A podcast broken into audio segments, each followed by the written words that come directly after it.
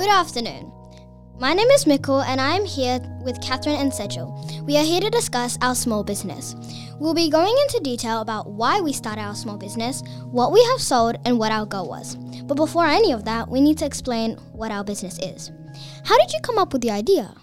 Well, starting back in 2021, we had a system called Dojo Points, and our teacher had an unlucky box to spend 5 Dojo Points for.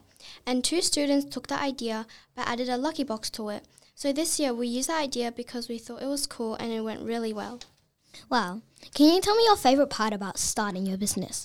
So basically, our unit were making websites to promote a business and showing customers what we were selling. The part that was really fun, we got to u- we got to use our imagination and designing the logo was also fun. Is there one thing you miss about starting your business? If so, what is it? One of the reasons we wanted to sell is to see our customers' face light up with happiness.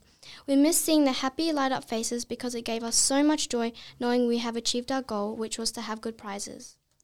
Can you tell me your favorite part about selling during your small business? The first day we were really nervous. The bell rang and we saw a crowd of students coming to our store. All the nervous feelings went away when our business had become successful. On day two, we had experience, so there was no nervous feelings. Walk me through the stages of starting your small business. Well, from my memory, I remember that first we chose our members and made a draft to our website. Second, we got our website draft approved and started making our website with wix.com.au. Next, we finished our website and started wrapping our prizes. Lastly, we made three signs. I'm pretty sure they were a lucky sign, unlucky sign, and sustainable sign. The sustainable sign was to remind our customers to put the wrapping in the right bin. Did you enjoy the process? Yes, we feel like we we achieved our goal. We are proud of the results and we are we are experienced for the small business for the Was the process easy? If not, why?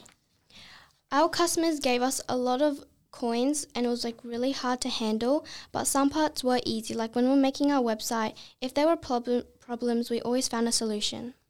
What do you think would happen if you chose a different store? Would you have a different outcome or selling results? Me and my group think that if we chose a different business, we don't think we would be as successful as a lucky and unlucky box. The kids love getting toys, which means they loved our store because they always came back, which made us know we achieved our goal.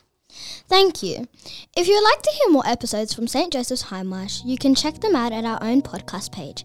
The link is in the show notes for this episode. This podcast was produced by Mikkel, Catherine, and Sejal for St. Joseph's Hindmarsh in partnership with ArchD Radio and Podcasting. Thank you for listening. Make sure you're subscribed to this channel to hear heaps of other school life stories. Signing off by Mikkel, Catherine, And Jill.